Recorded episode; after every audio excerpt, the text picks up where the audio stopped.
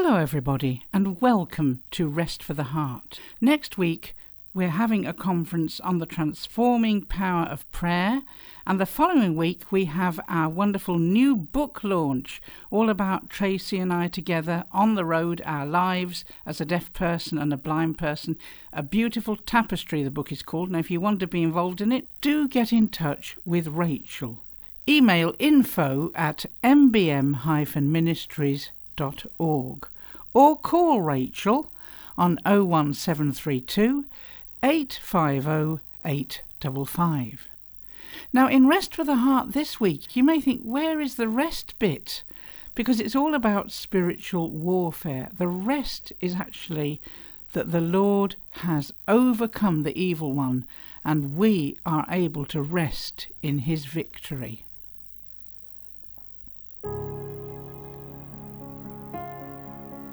In conclusion, be strong in the Lord. Draw your strength from Him and be empowered through your union with Him and in the power of His boundless might. Put on the full armour of God so that you may be able to successfully stand up against all the schemes and strategies and deceits of the devil. For our struggle is not against flesh and blood, contending only with physical opponents, but against the rulers, against the powers, against the world forces of this present darkness, against the spiritual, supernatural forces of wickedness in heavenly places. Therefore, put on the complete armour of God, so that you will be able to successfully resist Stand your ground in the evil day, and having done everything to stand firm, fully prepared, immovable, victorious.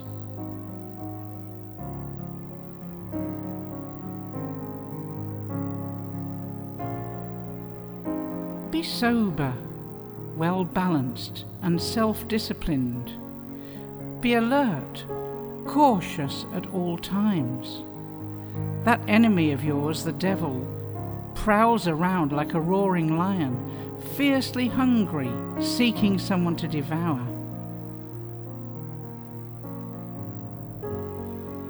The Son of God appeared for this purpose to destroy the works of the devil.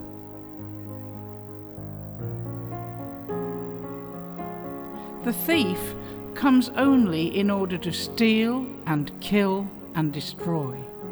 I came that they may enjoy life and have it in abundance.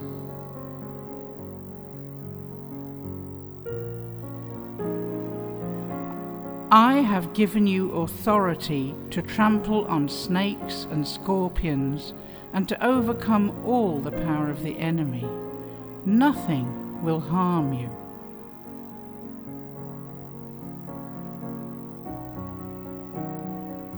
Then I heard a loud voice in heaven, saying, Now have come the salvation and the power and the kingdom of our God, and the authority of his Christ.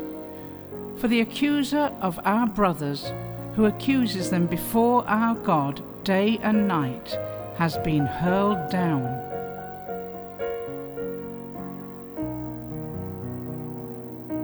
What then shall we say in response to this? If God is for us, who can be against us? Who will bring any charge against those whom God has chosen? It is God who justifies. Who is he that condemns? Christ Jesus, who died, more than that, who was raised to life, is at the right hand of God and is also interceding for us. No, in all these things we are more than conquerors through him who loved us. For I am convinced that neither death nor life, neither angels nor demons, neither the present nor the future, nor any powers, neither height nor depth, nor anything else in all creation will be able to separate us from the love of God that is in Christ Jesus our Lord. The God of peace will soon crush Satan under your feet. The grace of our Lord Jesus Christ be with you.